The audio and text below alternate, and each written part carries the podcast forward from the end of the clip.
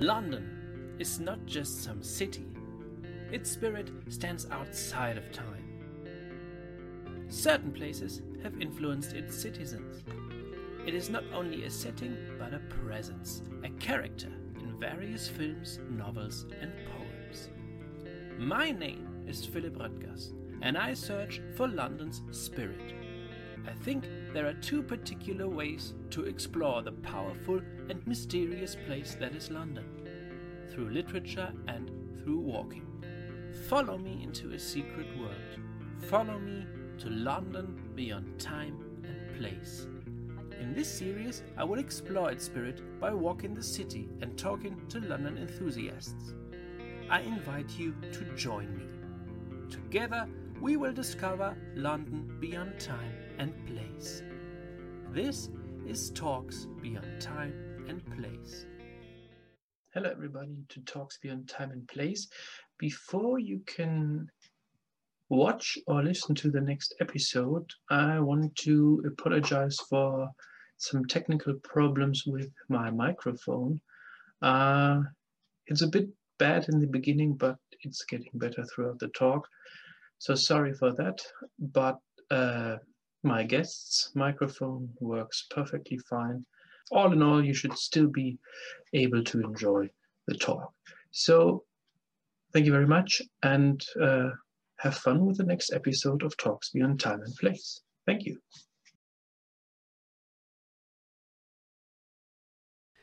So, hello everybody to today's episode of Talks Beyond Time and Place. Um, my name is Philipp Röttgers and my guest today is Robert Kingham. Hello, Robert. Hello. Um, Good afternoon. Good afternoon. Good to have you here. Um, I'm going to introduce you a little bit. Uh, Robert is part of Minimum Labyrinth, and uh, Minimum Labyrinth is the creative partnership of Robert and uh, Rich Cochrane. And uh, they have collaborated on many creative projects uh, since meeting at Cardiff University in the early 1990s. And as Minimum Labyrinth, uh, they offer guided tours, audiobooks, and much more London related content.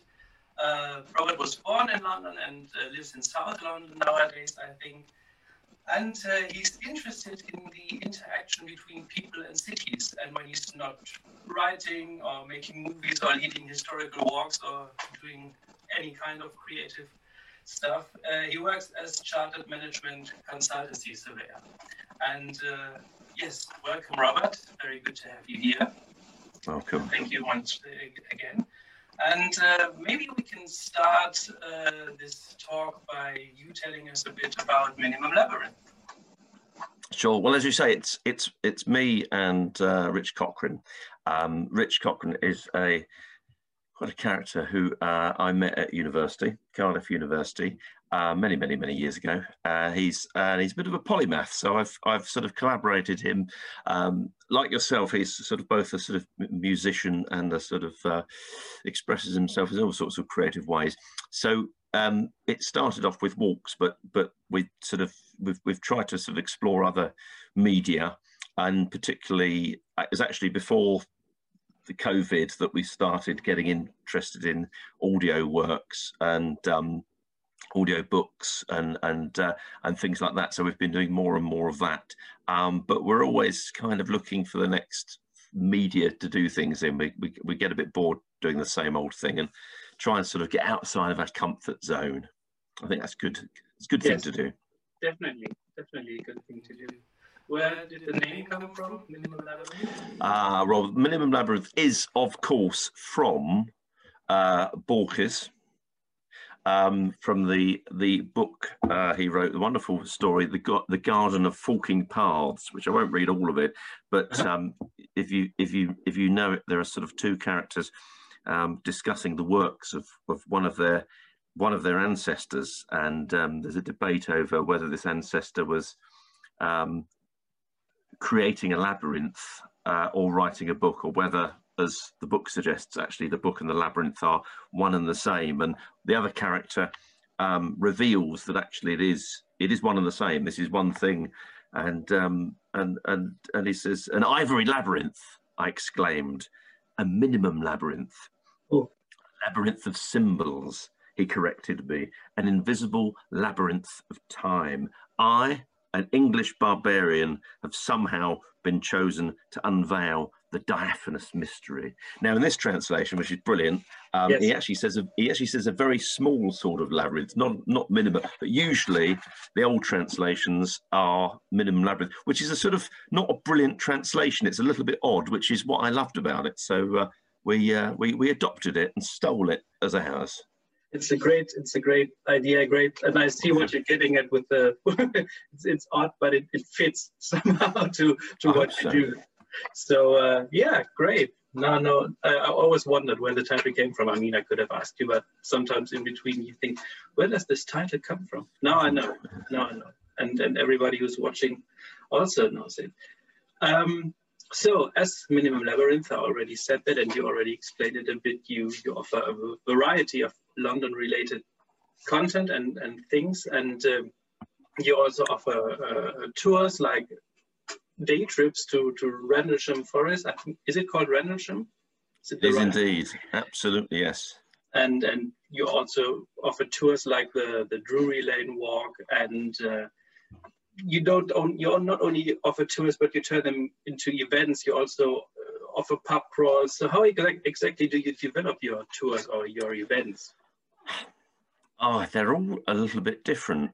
Um, they sometimes come from a particular philosophy. So we, have done two walks, um, or they're getting on for 10 years old now, all around the works of Arthur Machen, uh, the Welsh author, um, who wrote some incredibly sort of um, mysterious and horror laden uh, works. Um, and they were really around trying to trying to sort of um, experience London through his eyes. So we were mm-hmm. walking around some parts of London that he knew, um, he was familiar with, and trying to trying to experience it for ourselves, and then try to convey that to a, a group you know what the what the kind of London was that he saw.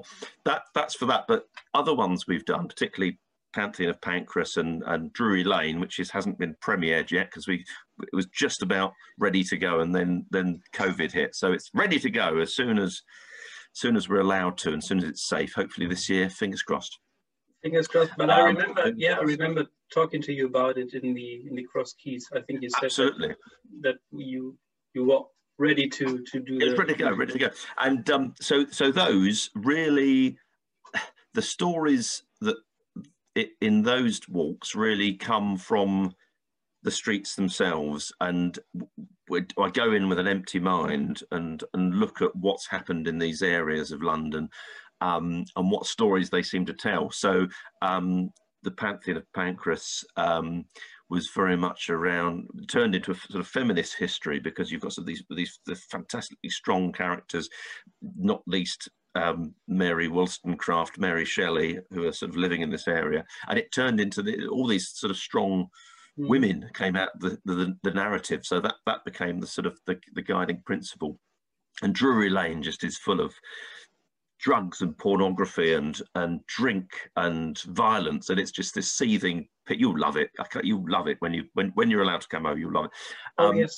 And it, it, reminds me a bit of uh, Charles Darwin. Charles Darwin, in his sort of uh, the very last years, uh, when he was sort of semi-retired, he he used to um, he, he got interested in earthworms, and he got very interested in earthworms, and he he used to sort of put a a sort of white square, like a, a, a yard or a sort of meter type square in his mm. garden, and he just used to study what was going on in there and count the earthworms. And it's a great way to retire, I think. And I'll do that when I'm a bit older. But it's like that. It's just like that with London. You can you can sort of put a square around any part of London, and the stories that come out of it are infinite. You know, they they, they, they don't end, and it's it's a job to try and pack that yes. into one story. Yeah, but that's a good that's a good um, metaphor. The the earthworm worms and the the square. That's that's yeah. That I, I like this. I like this picture. I like this image. Uh, you also do or you offer two Peter Ackroyd pub crawls. Uh, ah. Unfortunately, I was never able to participate in one, but I will as soon as you, if, if you ever do them again. But uh, yeah. how, how exactly did you come up with these and, and the rules? Well, yeah. Well, they were the first ones we did. I, I um, I'd read. I mean, the first time I got into London history, I've got it here. The first thing I got into London history was was um, Roy Porter. Mm-hmm. Roy Porter's wonderful book, London: A Social History. And this this predated um, Ackroyd, but then I read Ackroyd some years later and was just you know fell in love with this this lyrical book and thought yes. reading it, uh, it, it you know my book as they do it starts to fill with post-it notes yeah. and I started looking at reading all these wonderful stories and thinking I really want to go there and sort of you know experience these stories then I thought let's go there with some good friends like-minded friends and read the stories there and then I thought we're going to be thirsty once we've done that. So we need to sort of work out. Well, there, would need to be some pubs on the way. So we, we sort of crafted this this walk through London with sort of various pub stops and these these stories, and it was so much fun that we did it again and again. And we did it for friends of friends, and then for friends of friends of friends, and then eventually the general public. And before I know it, we're we're doing this stuff um, for sort of tourists and random people, uh, which is wonderful. Absolutely yes. wonderful. Yes, this is yeah uh, this is re really wonderful. So was uh, was Ackroyd one of the reasons why you you became interested in in London and its London history, or have you always been a London historian in a way? No, I definitely haven't always been a London historian. Um, it was it was definitely Ackroyd that sort of got got me interested in that. Um, no, I, I mean, I wasn't really uh, sort of taken by history at school. I sort of mm rather put off it, in fact, because I, I, had, I had a sort of series of um, teachers who were rather bitter that they were sort of secondary school teachers and not university professors, and they kind of took it out on us a bit. Um, so I didn't really enjoy history that much. But now, of course, I just it, it's it's essential. It's fascinating. It's absolutely critical um, to understand history, and you can you know the, the events of the last five years in sort of populism, both in the UK, the United States, elsewhere show you that it's convenient to forget history and to ignore it. And it's it's it's not only fascinating. It's you know I think it's one of the most important subjects you can possibly um, put your efforts into. Yes, yes, definitely. I, I agree with that. That's true. So um, when did you start with Minimum Labyrinth? Ten, 10 years ago? Or? Oh, um, yeah, the first, the first, when the, the Peter Ackroyd tours weren't really sort of um, billed as that, but then we started to sort of work out. Well, this is obviously popular. People love doing this. We love doing it. Let's let's let's sort of work out what else we could do. So the first sort of thing that was we, we called ourselves that was um, something called a line, which was a, a two man, me and Rich, mm-hmm. um, stage show that we did um, at, at, a few places, including above a pub, the wonderful George pub in um, Southwark.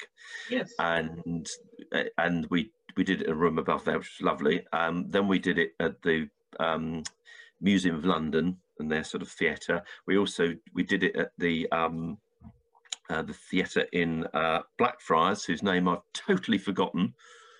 Oh, we'll get letters anyway. We did it there, and it was um, uh, it was great. And it's it's it's a story about um, ley lines, ley lines, um, the the theory of ley lines as as espoused by Alfred Watkins, um, this uh, Englishman who wrote about them. It's coming up from sort of hundredth anniversary of when he first wrote about these ideas of of ley lines crisscrossing the landscape and being these sort of um, natural um, not natural, no, sorry, not natural, the, these man-created um, routes stretching across the countryside, linking linking ancient monuments and, and creating this sort of Neolithic landscape, some of which are in London, he wrote about. And there are, in fact, you know, some, some things that connect there.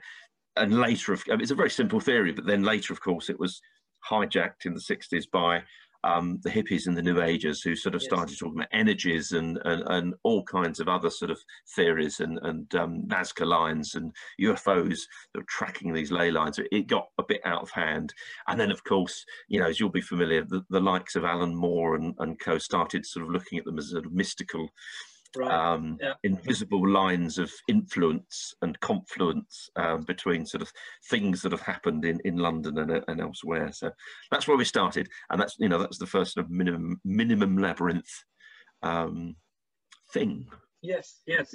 Uh, yeah, uh, we'll we'll have to find out what the name of the theater in Blackfriars was. Bridewell. It's the it's the Bridewell.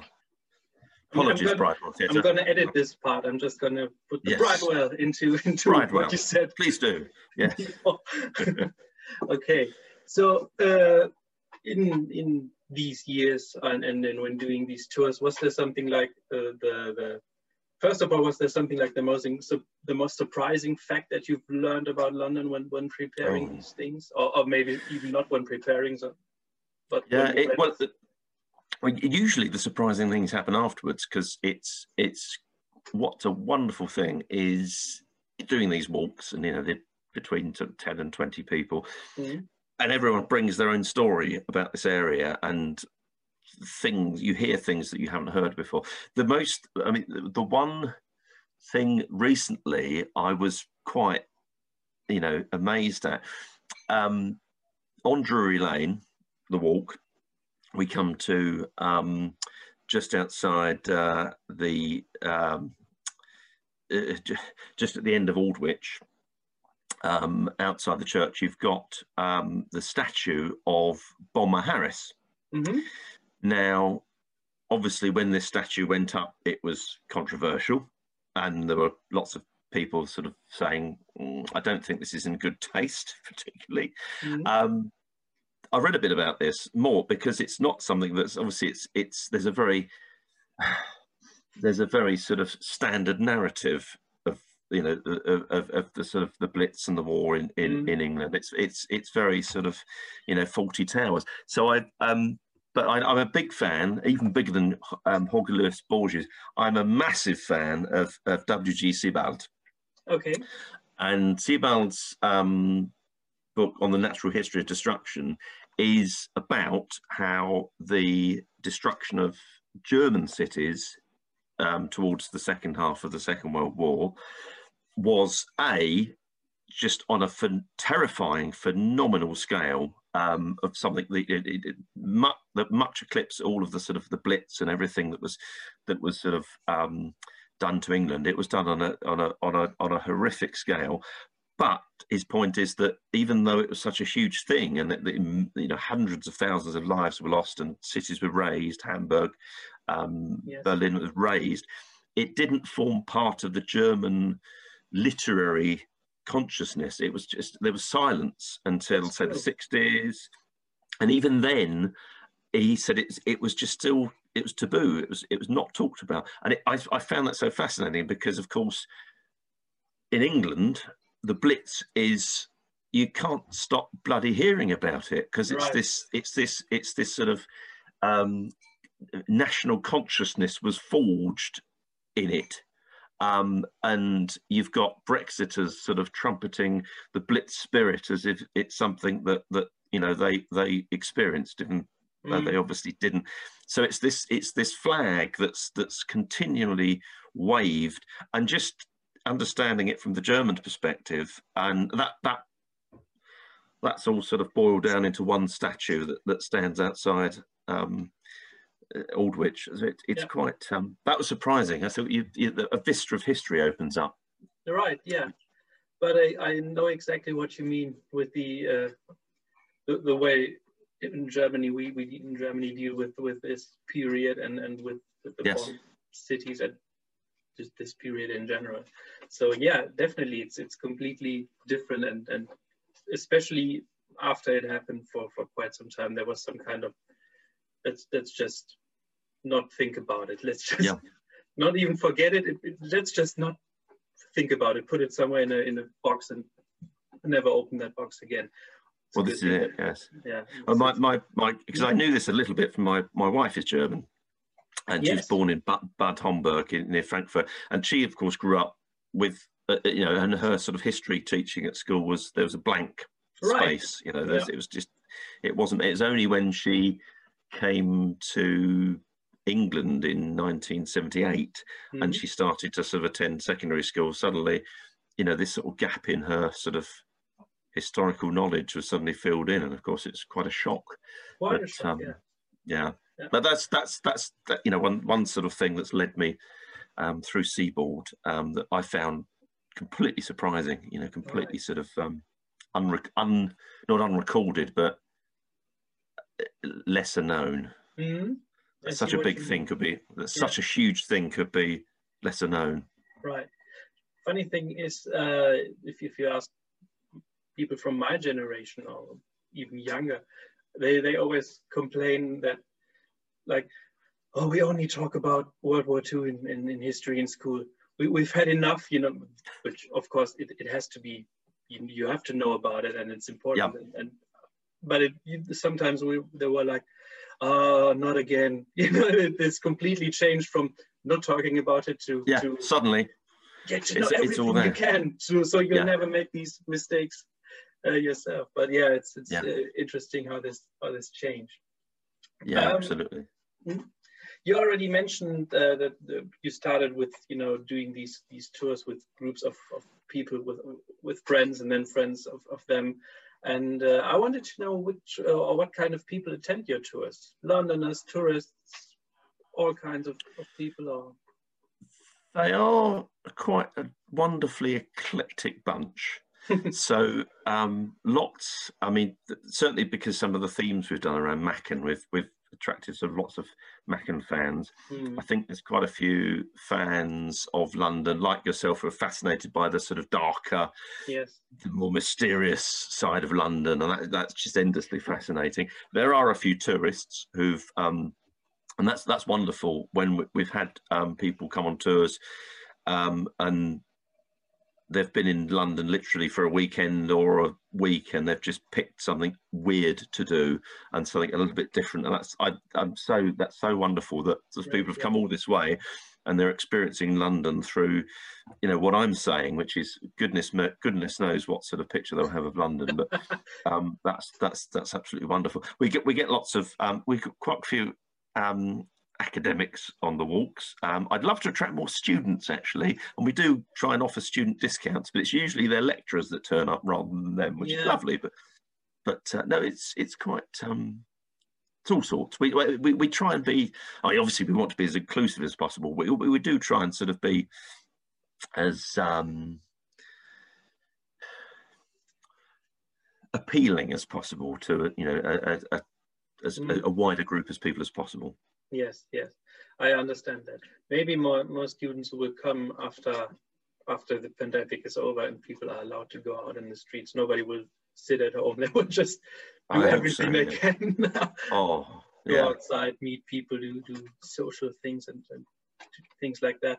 What was the strangest thing that ever happened on a tour? Is there something like Oh, there's quite a, few, quite, quite a few weird things, wonderful weird things. I mean, there's there's loads of lovely coincidences. So we remember at the end of one of the walks, um, the Thin Veil of London, and um, we were talking about sort of um, Machen's uh, writing of the the weird and wonderful, and how actually that had been taken up quite a lot in children's literature. So you had um, um, Edith Nesbit and um, Lewis Carroll and all these sort of people who, who, had sort of created these other worlds mm. in which only children can step into. I mean, Narnia is the classic where the you know children only children can sort of go into yeah. this other world. The C.S. Lewis's books, and we are talking about this and saying you know perhaps there are some mysteries um, that only that's my dog that there are there are some mysteries that only only children can understand. And as I was saying these words, um, we were at one end of Great Ormond Street, and there's this beautiful um, Great Ormond Street, the East End has got this this beautiful row of original sort of 18th century houses. It's this picturesque thing, and it's very atmospheric. And from one of the windows up up up above, as I was saying this, this sort of very pale, sickly looking sort of Edwardian child just sort of waved to us as if he'd just managed to get up from his sick bed and take some broth. And he sort of waved at us and then drew the curtains. And, and everyone said, How did you do that? How did you? How, how did you do that? And they thought I'd set it up sort of thing. So there's these lovely coincidences um, on Rendlesham when we were obviously talk, telling the story of the, the 1980 UFO incident. Um, we we walked to the edge of one field where the landing had been, and and at the other side of the field, it, you could see in the trees it was it was clearly a sort of a JCB um, doing logging, but it was it was dusk, so it had all its lights on, and it was just these sort of silent moving lights just through the trees, and everyone was sort of turning to me, going, "How did you do that? You what what are you? How are you doing?" I said, no, "Nothing to do with me." I said, "It's it's." Uh, we're gonna we're gonna try and contact them now,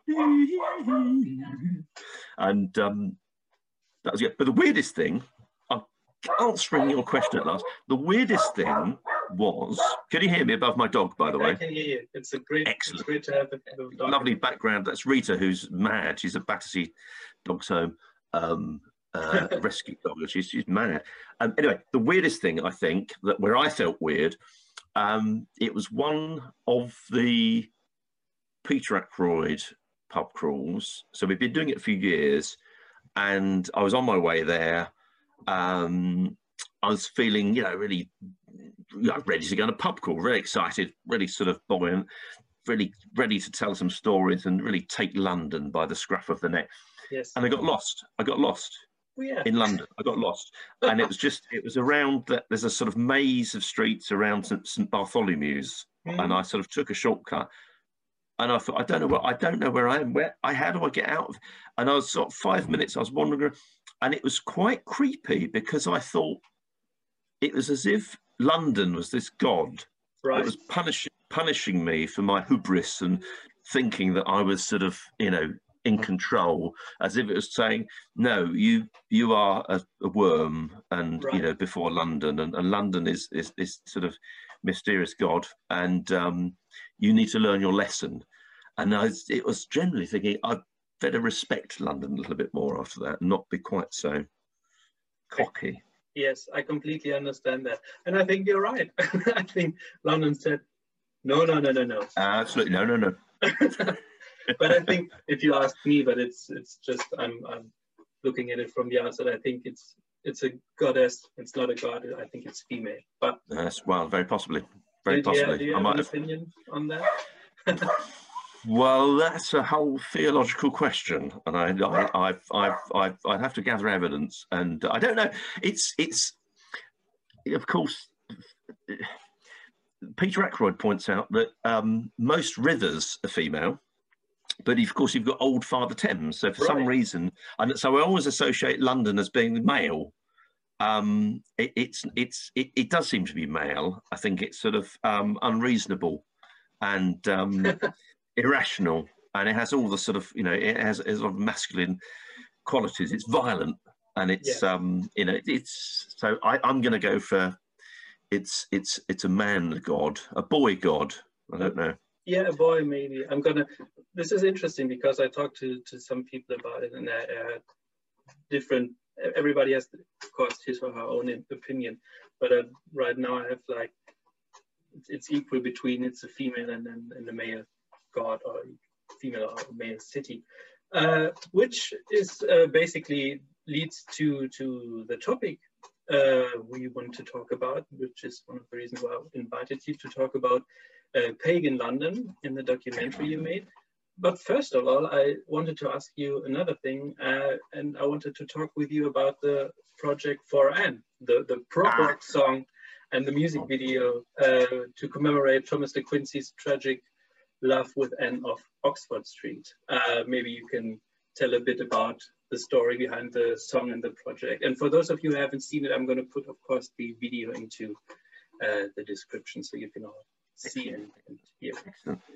Well, it was obviously it was it came from um, me reading um, Thomas de Quincey's Confessions of an Opium Eater, which is quite quite sort of wonderful book, very lyrical mm. and, and elegiac. And I, I, came to it, I came to sort of Thomas de Quincey, like Arthur Machen, as being a sort of visionary of London that that that, that Peter Ackroyd had written about. So I read I read some of his works, and I mean, it's a very tragic story. Um, Thomas de Quincey is not a particularly is not a character you warm to. He he he feels like someone that turns up at your house and doesn't leave. Um, he's interesting. I mean, he's interesting. The, the, writing is effusive and wonderful.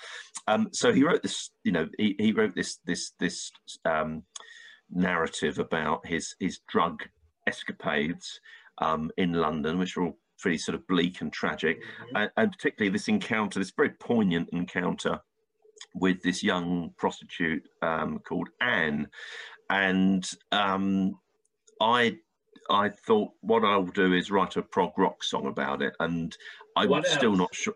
I, what else can you? How else can you respond to something like that? I, what else can you do? thing. Yeah. Exactly. I mean, it's it's the only natural response. So I um, wrote. It's the only one I've sort of. I, so I sat down. I, it was. It was. Um, I'll tell you how I wrote it. I was I was working at the time in an office on King William Street, Mhm. which is leads from Bank to London Bridge. Um, and so at lunchtimes, I used to go into um, the very wonderful St Mary Woolnoth, which is next to my office, um, the Hawksmoor Hawksmoor. Church Right. uh, big, big, and it's a beautiful building. Um, and it had a piano in it, had a, a, a rickety old piano. So I used to sort of sit down there and sort of write this song at lunchtimes. What a location then to write this. uh, wonderful, wonderful location. So we, we we actually premiered it, um, the song in St Mary Woolnoth. We did a sort of lunchtime concert. It was myself and um, the wonderful Nicholas Haidu, mhm. the musical genius who usually plays keyboard in in the band I've been in, uh, but in this case he had his double bass, um, Bertha, Big Bertha, and um, she sounds great, uh, especially in the echoey resonance. We also had a wonderful um, alto saxophonist uh, Simon Dickens who was playing that. So we we, we premiered it in the public place. Since then we we recorded the studio with um, the, the the members of. Um, uh, well, for many years, we haven't we haven't gigged for uh, nine years, but I have also been in a band um, called Hobo Erotica, Oh, yeah. um, and Hobo, Hobo Erotica are a seven-piece, uh, were I should say, a seven-piece comedy comedy funk band, and uh, so we recorded um, For Ann, and that was great. Um, but I really wanted to do something more with it, and the drummer, um, who I must introduce you to because you are he is the British version of you. Um, Okay. Phil, O- Philip O'Donnell, Phil O'Donnell, let's call him Phil. Um, he's a drummer. name, yeah. He's also a filmmaker. I, I met him as a filmmaker. So he he he um, he filmed the film, um, and I sort of directed it. And my daughter was in um, a great um, sort of Saturday morning dance and drama class that she did. So I, I sort of sort of recruited two of the sort of um, two of the older uh, students in there and said, "Would you up, would you be up for playing a uh, drug-addled uh, 18th century writer and a young prostitute?" And of course they said yes. Yes. Um, there's a wonderful contact. We had Jessica Lemp, who's a costume designer. She helped us get the look right. We filmed it. It was great, and it was such a laugh. Um, and it's yeah, I'm happy with the result. Given the budget was zero, yes. um, apart from like a few hundred quid for the hiring of the costumes. I, you know, it was great fun, and I'll I'd do it again if anyone paid me to, but I doubt they will. Maybe we'll, we'll see. We'll see what happens, especially after this talk. But yes, uh, Who's out there? knows? Yes, someone's out there who wants to do that. Yeah, yeah. But I, I really like it. I, I really like it. And of course, there's the little reference to From Hell in there. But I'm not yeah, going to just spoil anybody because uh, look out for that. Hmm? Yes, but you're saying to the to the audience, look out for that. right, right. Look out for that Yeah, reference. Right. Extra points. Extra points. Yes. okay, let's talk a bit about Pagan London, the Pagan London. Because in 2018, I think it was in 2018, Yes. you you made this documentary called Pagan London, a- a 12-part documentary film series exploring London's historical, myth, mythical, and contemporary pagan connections. Uh, you did it in collaboration with the award-winning filmmaker Jeremiah Quinn, and it can be viewed on Londonist's YouTube channel. And I think it is a brilliant documentary. Uh, it basically was one of the I, I knew the document documentary before I knew you, of course. I, I saw it and I thought, oh, this this is interesting. And I uh, I like the the way the you you present and and narrate it uh, because it's a mixture of kind of calm and informative present, presentation and then some some Pythonesque moments where you sometimes would expect Eric Idle to be the presenter. I, I really like yeah I really I really like the approach you of, of the I don't burst into song. I don't. There are no songs as such. right but yeah Do you think I should have? Did I miss a trick? Should I No, have done you- a no, little use? didn't. It- uh, I don't think no You, you did you did the prog rock song, so this is this yeah. is also. Let's keep that to one side. Yeah. Right. Yeah. So where did the idea for the documentary come from, and how did it develop? Well, it, the inspiration came. Let me reach for my book, of course, from the wonderful um, Ronald Hutton, mm-hmm. who has written um, some wonderful books. Um, this one, particularly, obviously, Pagan Britain, which which is which which covers the whole of Britain, and it's it's what we know about pagan Britain. And what, what is surprising is there's a lot we don't know. There's a huge amount we don't know. So he's having to take tiny, tiny bits of archaeological and historical evidence and extrapolate from that. Well, what, what can we infer from that? And it's it, it, it's just a wonderful job he does. Um, I did meet him once actually, just by oh. chance. Um, on on um, it was a few years ago on May Day, and I was following the the May Day celebrations as they went through Greenwich. So there was lots of Morris dancers and um, a Green Man. And lots of drinking. So I had a, a very brief um, drink with Ronald Hutton. He's a lovely, lovely man and um, I sort of outlined. I, it was that, but before I'd made it, and I said, "Look, I love your book, and I was thinking of doing this sort of series." And he, he didn't um, try and dissuade me at that point, so he said, "Good luck with that." So I took that as an omen to, to yes. carry on. Yes, but it was it was it was that, and and then I sort of um, I was talking with Londonists. We've, we've been doing sort of we've been good friends Minimum Labyrinth and Londonist have been very good friends for, for, for time immemorial. Um, and so I had a chat with them and said, look, you know, thinking of doing this thing, you know, would you, can I offer it to you? Would you like to um, distribute it and put it up on your website? And it was, it was very much their thing. Obviously they, they, they love all things weird and, and, and, and Londonist and they like clicks. They love clicks. Oh, they like clicks as much as they like London. So they, they, they, yeah, they went for that. So that's where it came from. Okay, yeah, yeah. I wanted to ask you how how this ha happened. If they approach you or you approach them, but yeah, you you approach them. Yeah. And um, yeah, as I said, you worked with uh, with Jeremiah Quinn. Have you always been interested in, in the topic in, in pagan Britain in, in a way, or pagan London, if you like?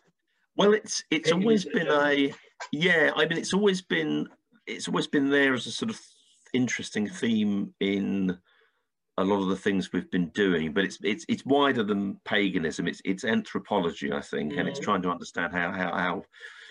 I mean, I'm fascinated by how humans make sense of the world, and religion is one of those things, and and and sort of paganism and another.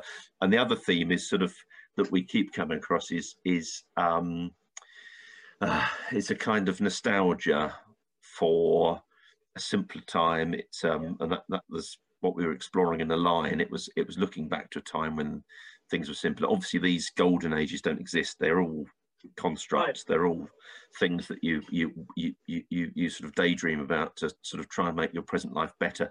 But paganism is one of those things because I think you know Christianity has so sort of been so prevalent that there's been a backlash, and certainly since sort of 18th, 19th, well into the 20th and now 21st centuries, there's been this there's been this feeling of, oh, perhaps there's something different, and mm. um, Christianity represents the mainstream, and therefore I'm going to be, I'm going to be a cool hipster and and, and sort of look at what else is there. There's a little bit of that in in um, in in what's driving people to seek other things. And I'm not sort of deriding modern paganism at all. It's, it's just mm. there's there's a feeling of thinking, is Christianity all there is? Is there something older? Is there mm. something deeper? That we can i think that's what that that's where a lot of the sort of interest in it comes from. So that was all in and amongst the things we were looking at. And then it was coming to ronald hutton's works when i first realized actually a lot of things i'd taken for granted about um, the way that pagan symbolism had had sort of been co-opted by Christianity, actually a lot of that was nonsense, and a lot of it was created artificially in the 18th and 19th century. So you've got um, people adding, you know, people actively searching and trying to create these links that perhaps aren't there. And, and Ron Hutton is very keen to sort of promote the the, the evidence which mm-hmm. says actually there's not a continuity. You know, you've got things. Yes, you've got pagan things happening. Yes, and you've got people in the 19th century dressing up and, and, and standing on hills singing, which is great. Right. But it's it's not a continuity. It's a recreation. It's yeah. it's a new thing, and it's in itself. It's great, and it's you know this, this it's it's not to say it's wrong or it's sort of um, um, it's unethical or it's incorrect to do that. It's just it's an active creation. It's a new thing. So right. I was interested in that, and that that sort of put all this all these things I thought I knew in a completely new light. So um, having read the book, I thought, well, let, why don't we try and tell a bit of that story just with London, just and just see what does London tell us if right. we if we look at that. Right. Yeah. Yeah. I mean, uh, you um, in the documentary you you mentioned um, the Welsh guy Morgan Morgani. I, I, forgot his name. Sorry. Um, who, who made a uh, kind of yes. a, a or who created Drew Druidry for in the 19th century. He made a lot of things up that people then thought was were were. I think. Well, they've, they've passed down, and, and, and people don't look at the origin. They're just sort of seeing the what's happened right. since then assume it's it's it's all authentic but it's yeah. um you know it's it's like the it's like the kilt it's the same sort of thing as the kilt which you know you assume is sort of medieval and um this ancient scottish symbol and you know the tartan is this ancient so the tartan is more accurate than the kilt. I'm mm-hmm. talking about the, the, the, tartan of the kilt really. And it's not it's a it's invention it's a nationalist invention of you know the 18th and 19th centuries and it's not it's not that old. Yeah. But it's it's fascinating to to to deal with these things and then find it is. it is absolutely fascinating. things. Because yeah then you look a little further than you normally do and, and yeah so it is. I, I, already said that it is a, a 12 part series and then you cover 12 different locations in and around uh, uh, London connected to, to paganism uh, in the documentary. So how, how did you choose the, the locations? How Did you say I want 12 locations or did you have to research a lot or was there so much to, to choose from? How did you choose the locations for the documentary? Well, as, as they say in the clickbait, the answer may surprise you. Um, because I could only find 12 locations in London that had genuine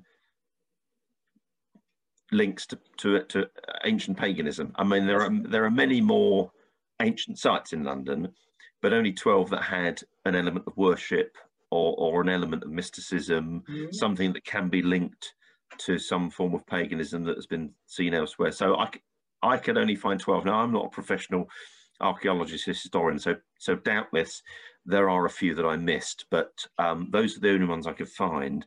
Um, if there were more, it would have been a 16 part or 20 part series. So who knows? If, if other people can uh, point me uh, in, in the direction of my errors, then perhaps there's more to explore.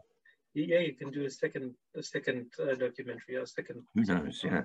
And I also thought if you mentioned the the, um, but we can talk about this in a minute. The the modern day uh, uh, counterculture and, and, and music, and this is kind of modern day pagan pagan London, and that you could do a series just about that, but that's a, a different topic in a way.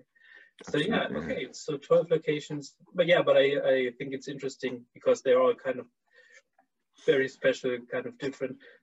You also, of course, mentioned the, the area of, of Bloomsbury and, and the area of Seven Dials. They were a bit of the, the center of spiritual London in a way um, because you had the Order of the Golden Dawn, the Swedenborg Society, and, and things like that. So, is there anything especially pagan about these these areas, or is this the the area of of uh, of spiritual London? Well, that's that's to give him credit. I mean that that sort of um, is Peter Ackroyd's comment uh, who who sort of says London has always been a place of spiritualism, and um, he talks about these areas, and um, and it's great. And and you walk around them, and then you can't see them as anything but that. You know, once once you've read his sort of description of these sort of um, the quacks and the um, the astrologers and the um, the, the, the, medicine men and the sort of uh, snake oil salesmen that sort of populated this area. You, it's in your head, and you walk around now, and you, you do see sort of wonderful mystical elements.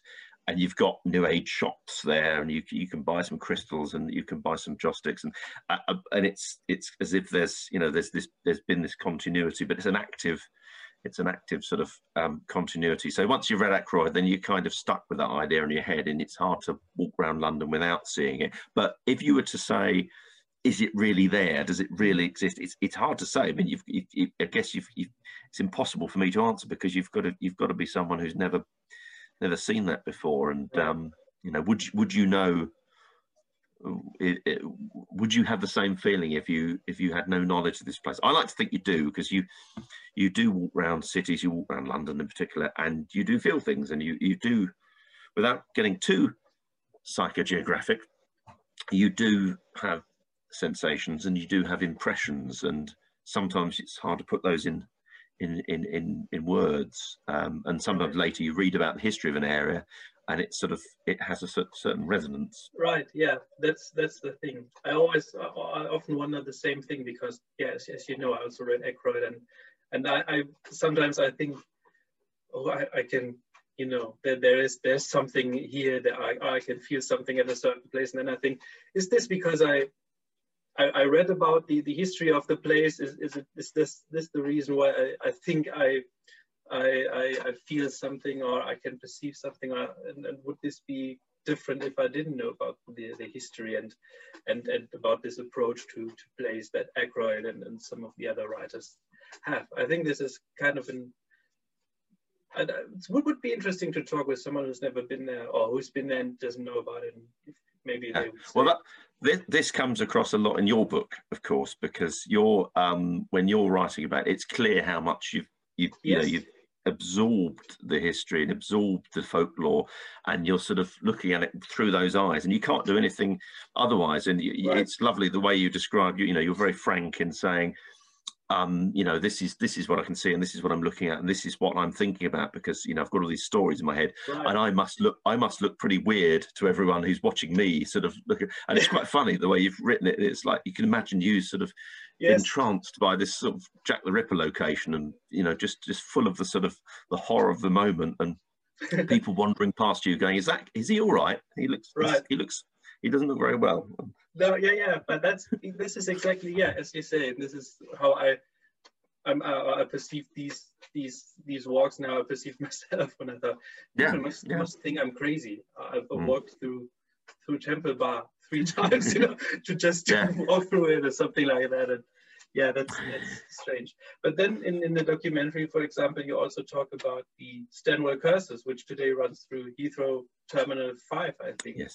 So uh, uh, uh there's there's probably nothing there to to remember some kind of yeah holy spirit or whatever that there is. Uh, you probably don't really feel something there.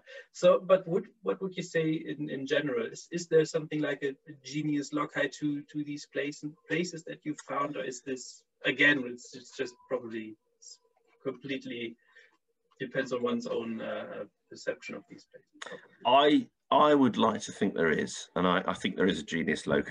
How it exists and whether it's anything more than the collective consciousness that we bring to that place when we visit it, because we're humans and we're we're going to places with stories in our heads. Um, even if it's that, I think that's still real. That still that still makes it um, uh, tangible and, and, real. It's it's obviously very subjective though, but I, I think places do have a, a genius loci. I'm, right. I'm sure they do. I, I, think so too. And I think it's interesting that you, what you do in, in the documentary is, is you uh, you connect places or, or, idols to, to what happens there nowadays, like the, the Dagenham idol and the Ford factory that produces mo modern day effigies, as, as you call them. Uh, so so maybe there's there's a kind of continuity. It, it depends on how you how you see these things. This this is again we we always come back back to to how you see yourself. That is yeah. a very subjective, subjective thing. Well, and that all goes back to my sort of um, my my feeling that there is we, we love to think of ourselves as modern. We love to think of ourselves as the products of the Enlightenment, of science, of rationality, and I don't think we are. I think yes, that's that's quite a, a, a sort of veneer, mm. and there is still so much in our psyche that is predisposed towards the irrational, towards magic, towards religion, Yeah. um, towards all these things that that that we we haven't got rid of. I'm, I'm it'll become it'll be no surprise to you. um, It'll be no, no surprise to you that one of my favourite books is um, J.G. Frazer's The Golden Bough, in which he, he, which he talks about this. It's got his name on the front. Let's put it there so so Yeah. people can see it. So James Frazer, there he is. Um, it's been pointed out how problematic here this is. I mean, he was a, a bit of a sort of armchair anthropologist. He's processing a lot of anthropology, which nowadays you would regard as not very um, objective. You know, there's a lot of colonialism. There's a lot of sort of um, there's a lot of missionaries um, describing the over, uh, perhaps exaggerating the the colourful antics of the natives that they wanted to sort of portray as subhuman in order to sort of say, well, let's um, rape the land and take the natural resources and convert them to Christianity. So there's a lot of that that's sort of packed into it. That's that's a, a that's the material he's dealing with rather than particularly Frazer himself. So there's a lot wrong with it, but but I think his central argument um, that there is this sort of seething irrationality um, is fascinating because it, it Mhm. explains so much. It explains why people um, vote for Donald Trump. It explains why populism is popular.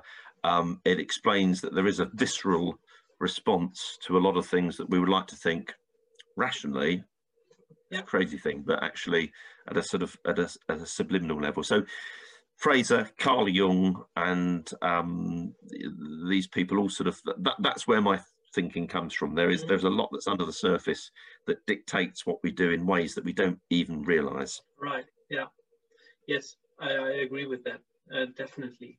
Um, Thank God for thank God for that. sorry. Thank God for that. Thank Yes. God you agree. Otherwise yes. we'd have a massive argument now. It'd be terrible. that that's right. it would that's be a good podcast. It'd be a great, great vo- video podcast. But it, May- Maybe maybe we can we can find a topic that we can argue about. But let's we- let's pretend we disagree. I, I love Donald Trump. No, that's that was too too too That didn't didn't didn't sound convincing. no, no, just stupid. I was um, when I watched the documentary, I, I, I thought, as I, I said, maybe uh, this debate: what have the Romans ever done to us? Uh, done for us, done to us, done for us. Yes. Sorry, this came to my mind because I had the feeling that most of the um, cults and, and religions that they came from from outside of Britain that that were you know, uh, im- they were important by, the, by Yeah. the Romans in a way. So, did all the London cults and, and religions come from outside, or was this something? Well, the fam- the, the the famous ones did. So the Roman ones, yes. I mean Mithras, um, they're they're all imported, but some of them aren't. So the cursus. So the, you mentioned the Stanwell cursus. Cursuses only exist in Britain and Ireland. Yeah, They're not found on the continent. I mean, there are obviously contemporaneous um, earthworks and monuments, but the cursuses, these these two long parallel sort of paths in which you you process through the landscape. That's that's just Britain and Ireland. So Yeah. you can only conjecture why that is. It's it's, but that seems to be you know sort of Yeah. um, coming Yeah. from this country. That's um, yeah, probably uh, that's the thing. So um, you you just mentioned the Temple of Myth, Mithras, and in, the documentary there's also uh, London Stone. So I have the feeling that these these sites and these artifacts they're still kind of they're very very popular. They're they're kind of everyday uh, Rome, uh, uh, London, of the public image of London and, and many rites have found their way into traditions and, and into culture. So what would you say, how important are pagan beliefs for, for London's history and, and culture? Oh, that's a really good question. I, th- I, I don't think it, I, I think it's quite marginal actually because I think um, it's it's only a very small influence, Hmm, um, but it is an important one, and I think it's the thing that links them all to other things that sort of you know have shaped London. I think Londoners want to feel connected to London. Yes. Because it is a it's a big place. It's an impersonal place. Um, it's off, I mean, I was born in London, but, but most most people who live in London aren't. You know, it, it, it draws people in as, for economic reasons. You, mm. you come to London, you come to London, and it's this big impersonal thing, and you kind of want to feel connected. And I think history is one way in which you do that, even if it's a sort of rather macabre, mm. strange history. It's still a way of sort of finding resonance. Uh, uh, so, so I think I think that's what's driving the way people look at London. And the, the fact that Peter Ackroyd in Sinclair is, you know, so popular in terms of dig, digging below the surface because they give you, as a reader, they give you that instant connection, and you you yes. can sort of see that. I mentioned um, Roy Porter's. I read. Mm. I read. I read Roy Porter's London, the social history. Mm. First one I read. I read it um, when I just moved back to London mm-hmm. after after university. I was living in a cheese factory in Dalston, um, which is another story. Yes. Um, and I was reading this, and what it was wonderful read, absorbed by it. Um, and towards the end, when it starts sort of coming to 20th century, and it starts talking about you know London, it was, it was an amazing feeling. It was almost like it was a big on a train, um, traveling through unfamiliar places, and then you start to pull in, you, you recognise certain things about the landscape and certain certain buildings and, and gradually it becomes more and more familiar until you're you're here and you're like wow I've just arrived at you know the same destination yeah. I'm here as well and it's it's this this it's this, this uncanny sense of um almost but not quite being able to understand and imagine and uh, and feel London at once as yes. opposed to through the usual ways we yes. it, experience it, which is very small, and you know it's it's where you live and where you work and you yeah. commute and socialize, and but trying to see the big thing is not yeah. easy. I, I, I see what you mean. I see what you mean. Definitely, yeah. And it's also um, interesting because I was uh, uh, wondering a bit what what um, maybe gods and goddesses Londoners worship today, if, if there's still some kind of, maybe not even consciously, but maybe if, if there's some mm. kind of paganism, modern day paganism in, in London. I don't know, people believe in, in money and in the belief in the empire, something like that. There's still some yeah. kind of in, in the tradition of paganism. I wondered if there's if it's still like that. Oh, I, I think they do because I think the, the, the bit I get from the thing I take from Frazer, Sir James Frazer, and you can see in so much of modern politics and, and culture is, is people want a mm. god figure. They want mm. a sort of leader. They want a warlord. They want a spiritual guru, and they'll look for that figure in anywhere they can find it in politics, in music, in literature, in, in, in anywhere they can sort of idolize somebody or again, something with, and, look up to that. yeah, absolutely. And, and, and, this is the thing, and this is what I like about um, um, Joe Biden is he's he's quite boring, and no one thinks he's a warlord, and he's just right. a sort of competent politician, but he's not a you know he's not a sort of tribal warlord, and yeah. that was the thing that I think people wanted from Trump. Those who yes. Yes. fell in love with the idea uh, which meant that that was all that mattered. The facts didn't matter, the politics didn't matter, the destruction, you know, the environmental disorder, the racism, that didn't matter. It was here we've got someone who's a new Apollo and he's going to lead us into the new age. And it was this this these deep sort of patterns that that, mm-hmm. that people fell into without you know without without yeah. admitting it, without knowing it. Right. Yeah. Terrifying. It, it really is. It really is, and it, it's. I mean, it's not only Trump. It happen, happens everywhere. No, no, no. In, it, it's it's close to home here. Yeah. Yeah, and it's this. This is interesting because it kind of is a global movement to to, to, search for, for, people or figures like like that. Um, yeah, so this is interesting. I also wondered, but we we basically had this a bit already. If dealing with London is is like, or dealing with London itself is like like worshiping a god or a, or a goddess also. But uh, maybe Londoners do it unconsciously, serving their god by you know, and in various ways, maybe. I, th I think they do, and and London fits it, as we spoke about before. It fits the um, description of a god. I mean, it's capricious. It's you know, it's it's impersonal. It, it does demand sacrifice, right? Uh, and that's back to sort of De Quincey's idea of London being this um, labyrinth that is uh, uh, London is the Minotaur at the middle of this labyrinth, devouring virgins, uh, you know, this is innocent people coming in to seek their fortune and being eaten by yes. It's, it's, this this very ancient image. Yeah, yeah. um, what what is it like uh, um, um, today? Are there still spiritual societies in in London? Are there still druids? There are, yes, and I, I mean, I didn't touch on that very much because that's it's kind of a separate subject in a way. I mean, I mm. wanted to sort of um, very much focus on historical paganism, as in sort of pre-ancient uh, and sort of pre-Christian um, paganism. There is a little bit of paganism that runs alongside Christianity, although not as much as as, as, as you might think. But modern paganism, there's a whole other chapter to be written about that um, in terms of you know the modern Druid movements, mm. Freemasonry, all, all, all, of these things that seek wisdom, that seek ancient knowledge, and um, yeah. that's a. Um, but yes, it's it's it's very much active.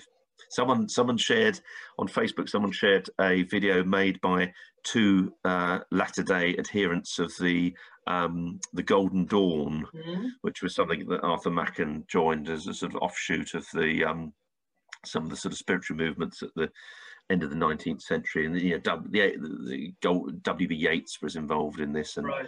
uh, and others, and they're still going, and um, yeah. um, but, but but doing videos now and offering offering discounts on merch. So, uh, yeah, I, I, I, stumbled across a, uh, our partner a playlist on YouTube recently about uh, uh, Order of the Golden Dawn and, and the modern day how, how they what they do today and, and modern day videos of uh, rituals and then people talking about their experiences. I found it quite interesting to just, uh, I'm an observer, you know, I, am not really someone who, who would participate into, in, in something like that. It's just interesting to observe and, and watch these things and, oh, this is interesting. I could watch things like that for hours hours without being part of it. You know? It is. It is fascinating. It, it, and I, I, I, love it. I mean, I well, I, I see the value in it, uh, and I yeah. see the sort of there's the, the, it's not to be derided. I mean, I'm, I'm sort of being quite flippant, but it's it's um, it is that search for stability mm. and knowledge. Right. Um, I because I think I mean Rich is big on this, and he's sort of forever sort of finding different ways to sort of explore this. Um, there are two sort of modes of knowledge. One is to say it's the scientific method, and it's to say actually we're as we go along, we're finding out more and more about life, the universe, and everything, and we're, we're progressing in knowledge. We're, we're getting mm. cleverer. We're discuss, we're sort of peeling away old prejudices, and we're, we're learning. That's that's one model. But the, the other model is to say we have lost ancient knowledge, and we mm. used to be very wise and clever. We've forgotten it, and what we need to do is is get back to that state of ancient wisdom. Um, and there's a real appeal to that. I, it mm. doesn't it doesn't stand up to sort of rational scrutiny, but there's a real, you know, that, that that's sort of somehow very appealing. You know, the older something is, the more um, reverent you should be about it, and the more um, the more truth there must be. And I think that's part of what fascinates people about paganism is mm. the idea that this is very old. You know, this is far earlier than um, Christianity, and, and therefore, for some reason, it must be closer to you know God's creation. It must be closer to the truth. Yes. And I think that's that what that's what drives a lot of the fascination with it. Yes, yes, that's that's definitely true. Uh, sometimes I also think maybe we've we uh, what we definitely lost maybe somewhere along the way is, is this some kind of magic you know this some some kind of we're, we're, we're very rational we're, we're very in, in light and, and, this is very good but we, we've lost a bit of the mystical uh, stuff on on the way. And I think it's sometimes it, it could be a, a good way of, of seeing things if we, we would include that again, or, or let yeah, we would not only see it well, it's it's it's it is a drive, and I think that's why I sort of um, I don't agree with Richard Dawkins, for example, who whose sort of argument seems to be that it's uh, you know religion magic is is um it, it, it's unscientific. Well of course it is. That's the point of it. Mm-hmm. and I, I, think it kind of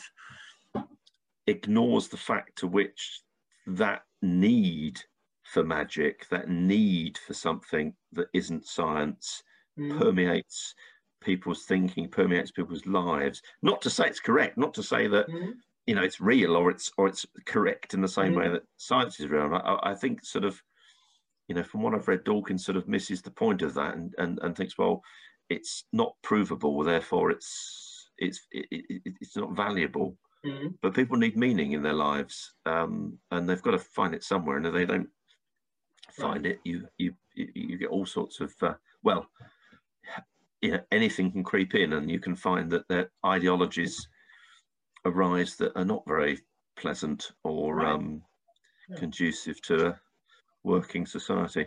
Yeah, yeah, yeah. That's the thing. I think this is what we, we can. This this is what what it all what it is all about. People have to find or want to find meaning in their life, and yes, some some do it that way, some do it another way. Everybody does it does it on its own. So that's probably the the basis. One thing I, I, also found very interesting, I want to, to point this out again, uh, come, coming back to the documentary, is that uh, water is an element that connects all mm. the sites that you, you, you found, the 12 sites. And then, of course, as we already had that, that in, in London, this is the, the, the strong brown god, the Father Thames.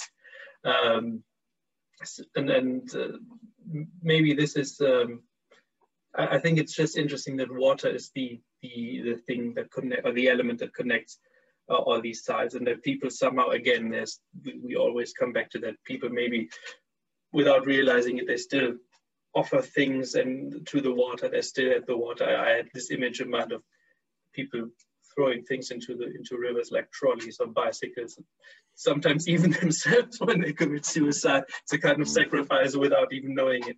I think this is interesting because water is, an, is this element that, yeah, it's, it's the most mystical element maybe. And this is, so I thought it was interesting that water is the thing that connects all these these sides. And I think it's a very, this is something typical for, for Britain too.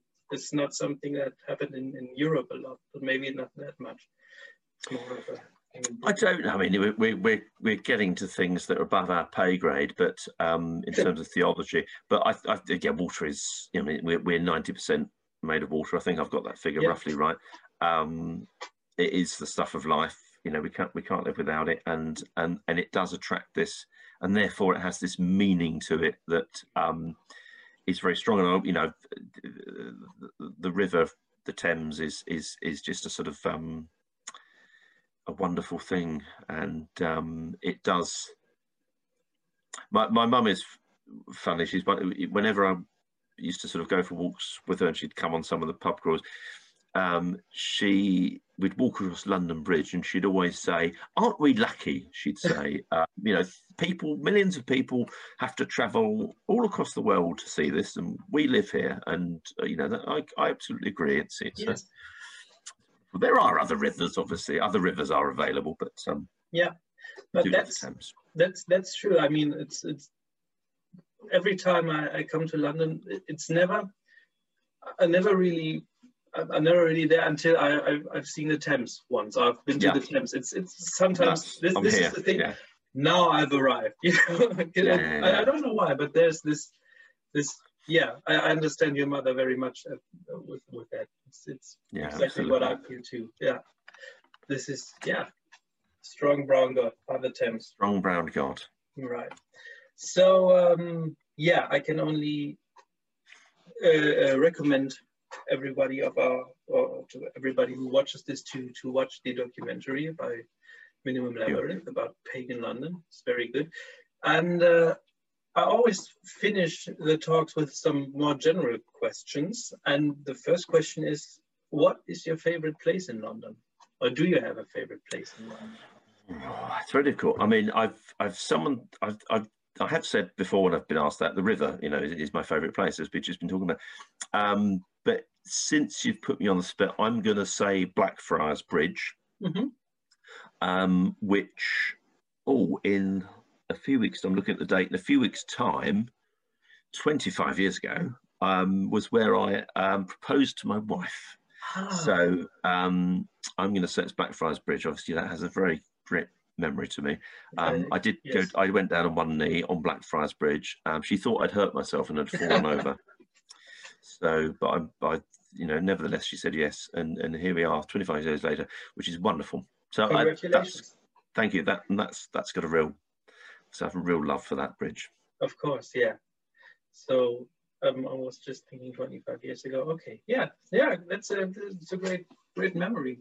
Very nice. Yeah, of course. Then it has to be Blackfriars Bridge, and then, then nothing else. Um, are there still places or, or topics that you want to research in, in, in from London about London? Yes and no.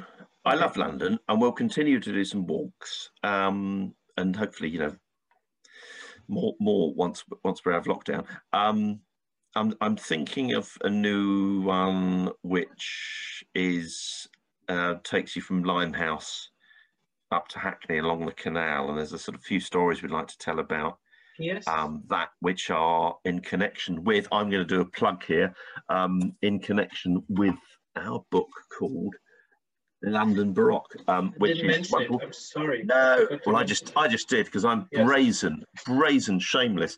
Uh, anyway, we're gonna we're gonna try and do a paperback of- version this year because we've we've we've sold out the hardback, um, and there's a walk I think we'd like to do starting at Limehouse, which which is all about London being this place where the the, the the the things, the goods of the world clustered together, and this is all the theme of Baroque. The, the Baroque is all about pulling together everything in the world and encrusting um, your knowledge and your experience with with with with everything, and that's that's really sort of what runs through Baroque Mhm. art and music.